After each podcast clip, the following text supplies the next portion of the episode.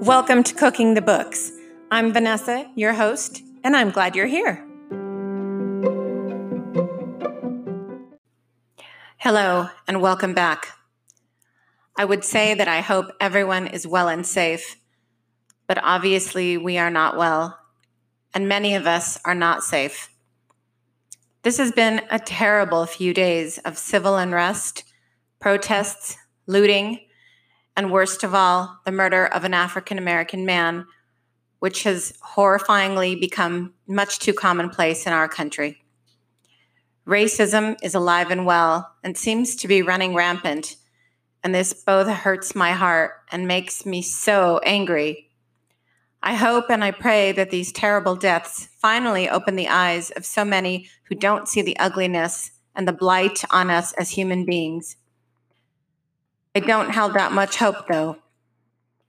You would think that living in the year 2020, with all the technology and advances in science and health, that things like viruses and hatred and race wars would be eliminated. But sadly, these things are part of the human experience because they are created by human beings. Human beings have so much potential to be great, to be better, to evolve. And yet, so many times we fail and revert to the base sides of our humanity. We can do better. We should do better. We need to do better. If for not ourselves, then the future generations who will come after us. Anyway, I needed to say that, and now we'll get on to today's book and food recipe. The book I'm focusing on today is set in medieval Italy, the 14th century, during a time of great religious and political unrest, upheaval, and murder. So, in a sense, it ties in what is happening around us today. The Name of the Rose is perhaps my all time favorite book in the world. And that's saying something because I love many books and I've read many books over and over again. In fact, I think I've actually read The Name of the Rose at least 15 times, and I find something new in it each time. To say this book is my ultimate favorite is an understatement.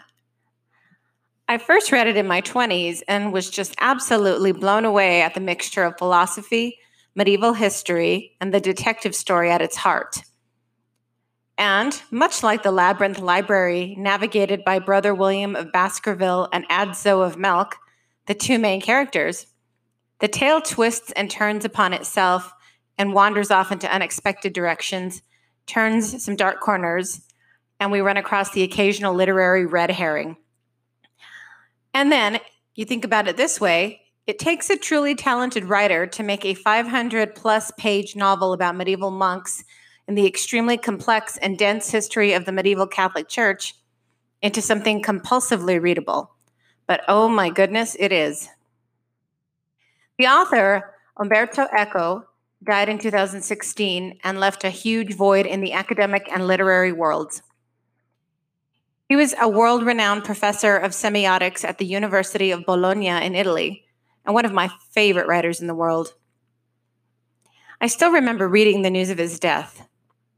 It felt like a personal loss, so personal just hearing about his passing and then realizing that his prose and his thought process are now gone from the world. He had a huge influence on the things that I read and the way I write. I mean, if a writer can make a reader question her worldview and analyze things around her that she would normally not even think of, Eco did that to my life with this book.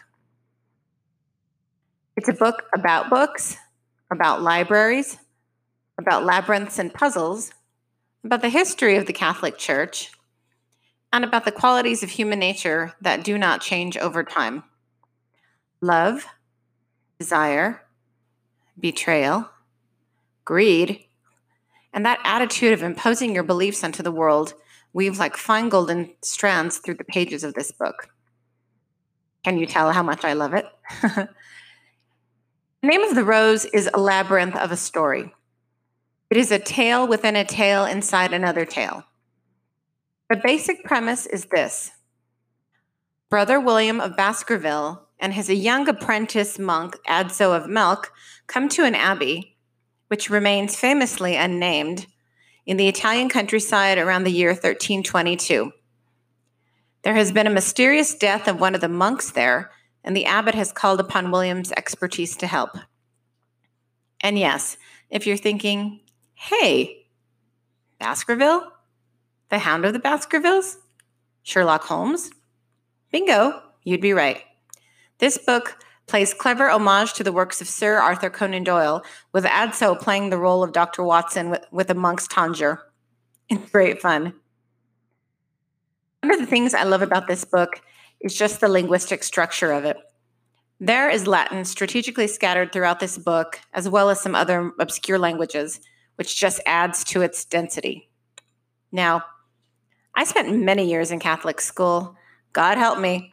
And I have a fair understanding of Latin, but hell no was I able to even attempt to translate these passages.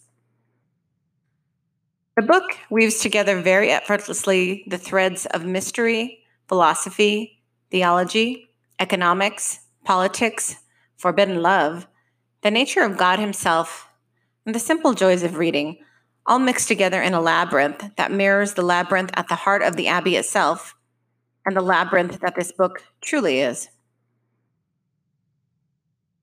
To me, the great beauty of The Name of the Rose is that it can be read in so many different ways, and you'll find something new in each subsequent reading. Murder mystery, yes, but it is also a treatise on theology and religion. It's a historical novel detailing the evolution of the Catholic Franciscan Brotherhood and the role of the Inquisition. It's a detailed portrait of day to day life in a medieval abbey, it's an overview of the philosophy that dominated the European Middle Ages, and ultimately, reflective of the labyrinth at its heart. The reader doesn't end up with a tidy final meaning. The name of the rose as a whole can be understood on many, many levels, and that is the joy and the beauty of it. but please don't think that it's a dry academic book because it most certainly is not. Those monks are a crazy bunch of so called celibates, that's for sure. You've got the head monk, the head, excuse me, the head librarian, Malachi, who is clearly hiding something by not allowing anyone into the heart of the labyrinthian library. There's Severinus, the doctor monk, who sure knows an awful lot about poisons. There's Jorge of Burgos, the old blind Spanish monk who slinks silently through the abbey and scares the hell out of poor Adso more than once. The abbot of the abbey himself, Abbo, and yes, that was way confusing, is definitely more interested in worldly wealth and riches and power than in his spiritual life. The monks Berengar and Adelmo, whose murder is the first of many that William and Adso investigate, have an illicit homosexual relationship going on before Adelmo is found murdered. Not so saintly, these men of God, are they?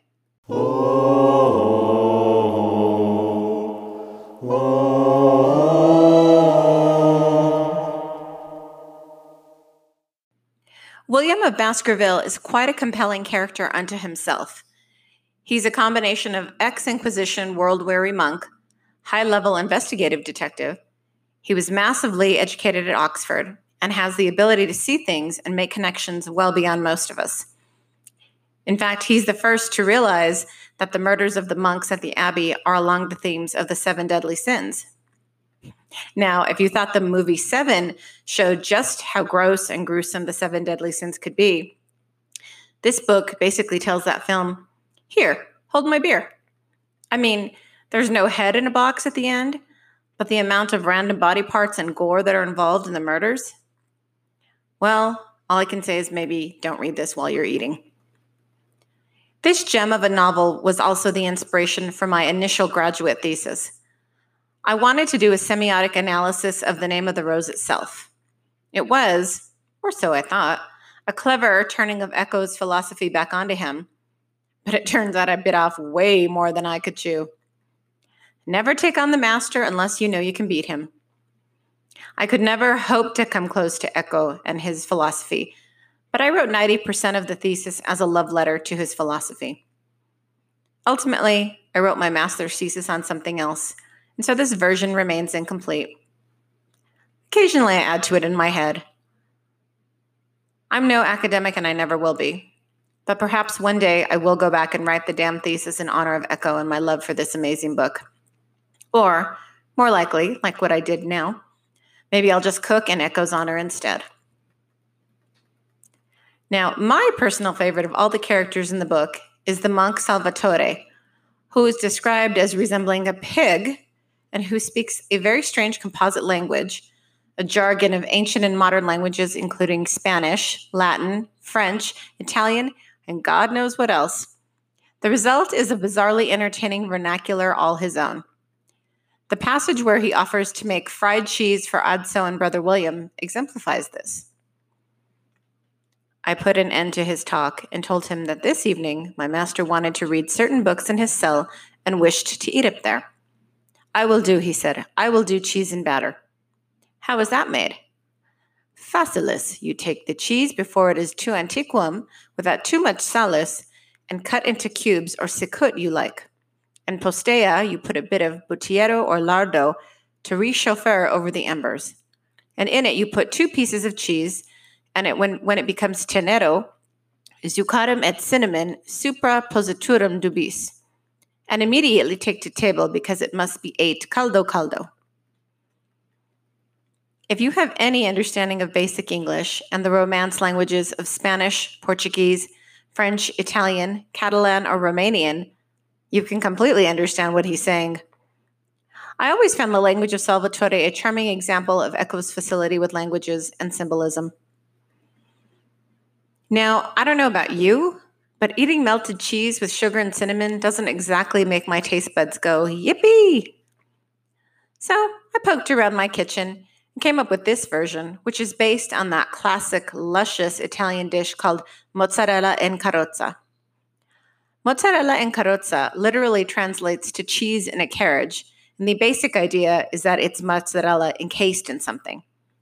Think of it as like a Monte Cristo made of cheese and deep fried. Now, I don't eat bread much, but the idea of cheese and batter, cheese molded into little balls, dusted in flour, and deep fried, is the same basic concept. So that's what I made. In honor of William Baskerville, Adso of Melk, and the late great Umberto Eco himself, I present to you deep fried cheese balls. So here's what you need to make these you'll need one egg, room temperature, two tablespoonfuls of flour, one tablespoon of Italian breadcrumbs, two teaspoons of ground thyme, two teaspoons of garlic powder, half a cup of shredded mozzarella cheese, half a cup of shredded camembert cheese, half a cup of Parmesan cheese, also shredded, and just olive oil for frying. Nothing fancy. You don't need the er, extra virgin kind, just plain old olive oil. So to start, crack the egg into a ramekin. Add your flour and breadcrumbs into another ramekin, and then add the thyme and garlic powder into another ramekin. So you have three bowls next to each other. In another bowl, you want to mix the three cheeses together, and then you want to pour in the ground thyme and garlic powder and mix together. Then you want to form small balls of the cheese herb mixture by rolling them between your palms. Once you're done with all the cheese, you're going to have roughly a dozen to 15 little balls. You want to put your happy little cheese balls back into the large bowl and refrigerate them for up to an hour, if not longer. If possible, try to leave them in there for two hours. When you're ready to cook them, take them out of the fridge and then add the olive oil to a large, shallow pan and heat over medium high until the oil shimmers. Dip each cheese ball into the beaten egg first, then into the flour and breadcrumb mixture, and then put it into the hot oil in the pan. You can add about three or four flour dusted cheese balls into the pan and fry until brown on one side, then flip and fry on the other side until browned. You probably don't want to cook more than four minutes per side because the cheese will start melting out of the flour and the egg, and you will have an ungodly mess. Dab off the excess olive oil and munch away. Nom, nom, nom. So good, they are almost ungodly delicious. Pardon the pun. So that's it. Deep fried balls of cheese. Simple, tasty, and they go really well with drinks or on top of a salad or as a side dish to chicken or beef. Or just snack on them as they are. No one will mind. No one in this house, anyway. Well, we've come to the end of yet another episode of Cooking the Books. I hope you enjoyed this one. I know I did. I also hope you remain well and safe. Please, let's all be kind to each other. Let's respect each other. Let's love one another as much as we can. And most importantly, let's eat well. Don't forget to like me on Facebook, follow me on Instagram, or check out my blog, the links to all of which can be found on the show notes. See you soon.